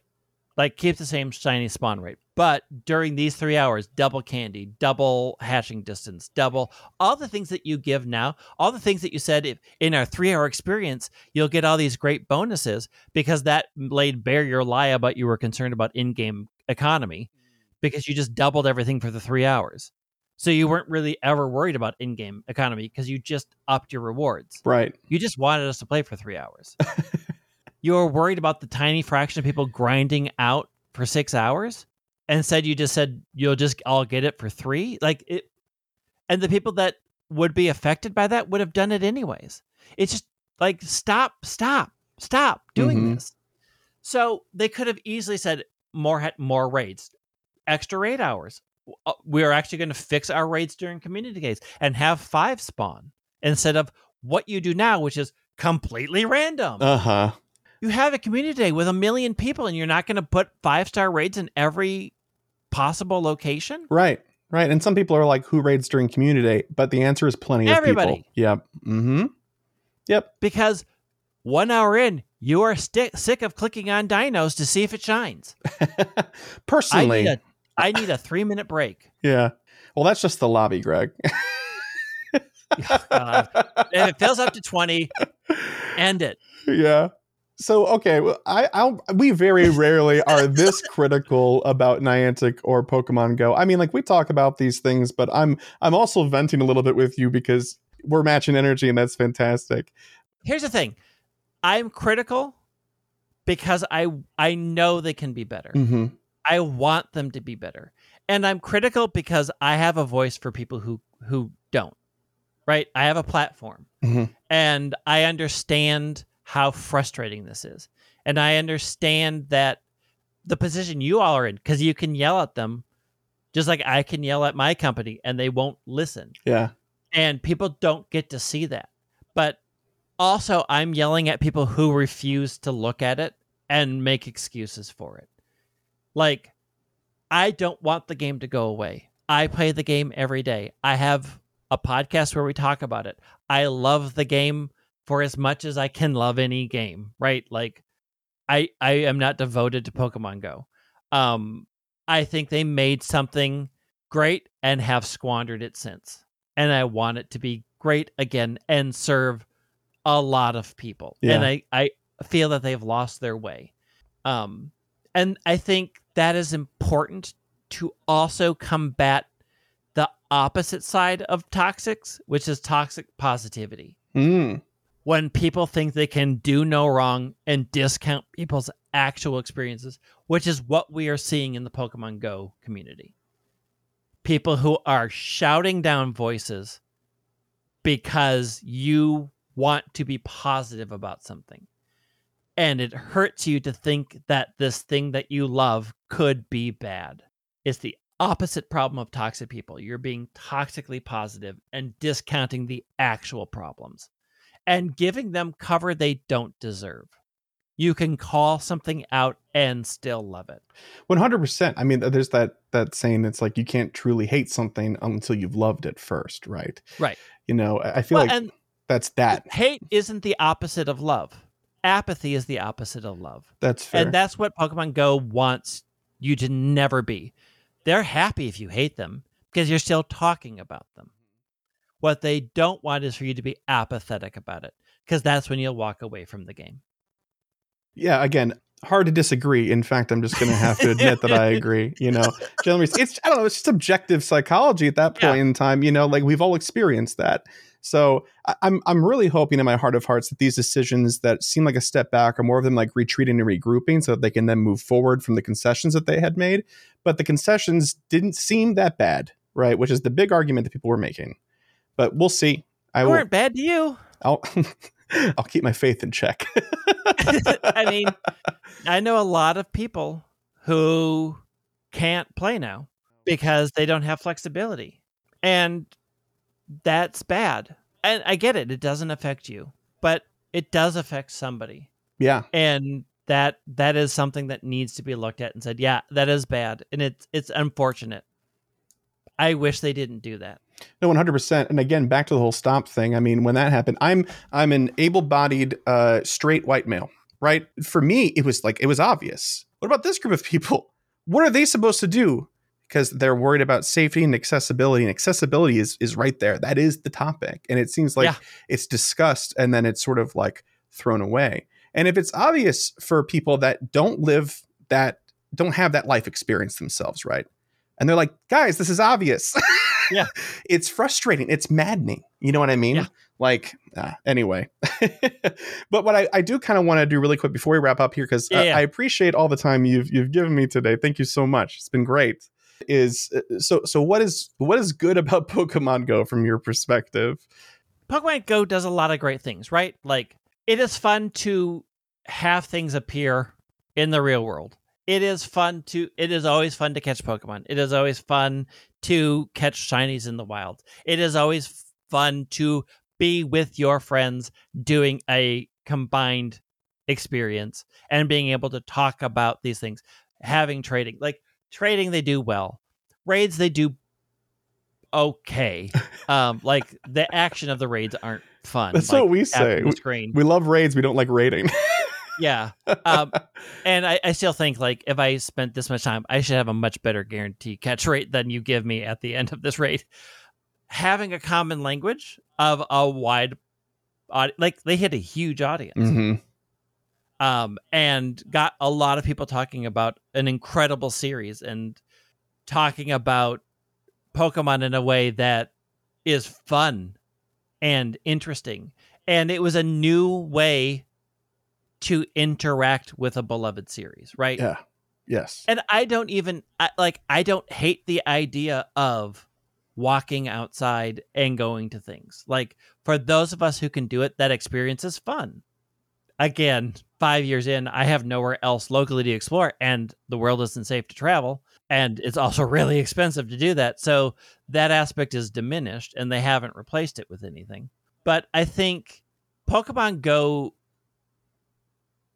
hit lightning with this idea of a mobile game of with spots you can travel to and get interesting experiences. I think where they let themselves down is when they decided that the only travel option was walking. That's right. I mean, there's even bicycles in the main series games. We still don't have a bike mode. You know, I mean, I know it kind Yeah. of acknowledges certain speeds around average, but people break that all the time on their bike. Yeah, You know. it is at its heart a very solid game. Mm-hmm. Catching mechanic there, powering up is there, breeding isn't there, but of course, rumor has it that it's coming. I mean, what else are they going to do? There, uh, there's not much left in the series that they haven't touched on. That's true. And then they threw Apex at us, and I was like, oh, okay, okay. Mm, You know, I you're mean, trying something new that's not kind of new, but it's Shadow new to you, right? Yeah. or Shadow Plus Plus. Shadow Plus Plus. Um, like, there's a lot of things to really like about Go. I think their community days are a fun way to get people together. I think they need to come up with better storylines. Like the fact that you pay a you pay a dollar to get a chance to get the thing that's happening in the wild again and it's still not shiny. Why? Yeah. Why is the reward the thing that I'm already catching? right? Why Yeah. don't you develop a storyline that the research gives you a different Pokemon with a different shiny chance that's related to the storyline? Why? Why aren't we getting something different that makes it feel like I'm paying a dollar for something? Yeah, I mean they give you the final stage with the move, but not like that's difficult I if you got play. five bajillion candies from Right. catching all day. Exactly. Why? Why? Yeah. And you make me evolve into these stages to complete the very thing that you give me the final stage of. That's a fair. That's fair. Why is this fun? Why am I paying a dollar for this? I think their design is great. I think the stops they designed are great. I think the spinning, that whole spinning thing is a wonderful addition. I think gifts are great. I think eggs in concept are good if they would put interesting things in the eggs. Mm-hmm. I would have walked away from the game a long time ago if they hadn't done so many things right. Yeah, I feel like that's uh, again core of all what we were saying to before is that being critical is just because it is great, and it has all these potential, uh, you know, things that seem obvious to us. But I mean, we are six years in. hmm and it's getting dull. Like community day, I'm there for three hours, but mostly after an hour, I'm just clicking my ball and catching whatever, and just talking to people. And it is it, it- at that point is an abstract thing. Clicking my Pokeball plus, I'll go in when it says it's full, see if I got any shinies, dump them, and I'm just talking to people. Yeah, and it truly becomes a companion app instead of a game. yeah, Yeah. and that's I don't think that's what they want from their game. I think they really need to look at six years in. How are you going to revitalize what you're doing? Absolutely. or let it be a companion app, but then treat it like a companion app. Yeah, cut down animations, things like that. Send all, rece- you know, open uh, gifts. All these quality of life changes that people are asking for that aren't Yeah. there because it increases your your time at screen Yeah. time with the app, right? Yeah. So that's right. well, this has been an incredible. it's been a long time. It, has been almost two hours in the recording. Uh, Greg, thank you so much for for your time and your your uh, honesty and straightforwardness, which I was expecting because I'm familiar with the way you podcast. um, eh, this has been really really fun. Thank you very much for coming on. Thank you so much for having me. Yeah. So I'm going to give you an opportunity to uh, push anything, plug anything, go for it. All right, so listen. If you like actual play podcasts, please do listen to Very Random Encounters. I am incredibly incredibly proud of that show. I love doing it. Pick up my games if you wish. Uh, there's Glitter Hearts. You can also pick up my other book, the Ultimate Random Encounters book. That one's a lot easier to find because it's on Amazon. You can find everything that I do. I link it off my Twitter, which is at White Wing on Twitter. I link to pretty much everything from there. So uh, you can find everything. And then if you aren't listening to Super Effective, go ahead and give us a shot. You can listen to three old men argue about Pokemon for an hour and a half every week. Can confirm it's great. Yeah, we we constantly promote it's super effective because we're fans and like you know lured up other Pokemon Go podcasts. This this podcasting sphere is spectacular. yeah. So um, There's a lot of great creators out there, and you should give them all a shot, really. absolutely. Just see, and honestly, we're not for everybody. No, no harm, no foul. Just if you're gonna leave a review, don't call me out specifically in the review. It hurts my feelings. Yeah. Okay. Uh, Don't do that. Don't do that to Greg. Don't do that to anybody. Well, ca- call Steve out because he finds it You funny. call Steve out. Yeah, he's like, why did somebody write this? I don't care. so, all right, great. Thank you again so much for coming on. It's been great to kind of talk about Pokemon from a general perspective and then kind of dip into Go. Yeah. Actually, we didn't just dip into Go. We talked quite a bit about Go. We talked about we talked a lot about Go. That's right. That's right. Uh, so this has been great. I, I hope we have another opportunity in the future. And thanks again. Thank you. I'd love to be back. All right, folks. Thanks for listening. As always, gocastpodcast.com, at gocastpodcast on Twitter, mail at gocastpodcast.com, all that good stuff. And like I said before, we will have everything mentioned here linked in the show notes. So if you want more Greg, that's going to be uh, a good. And who doesn't? Exactly. I did. That's why I was like, let's do an interview. It'll be a great beginning index to some of the content, but I would encourage you to take a look at everything and help support another content creator in our fandom and beyond. All right. Thanks for listening. Goodbye.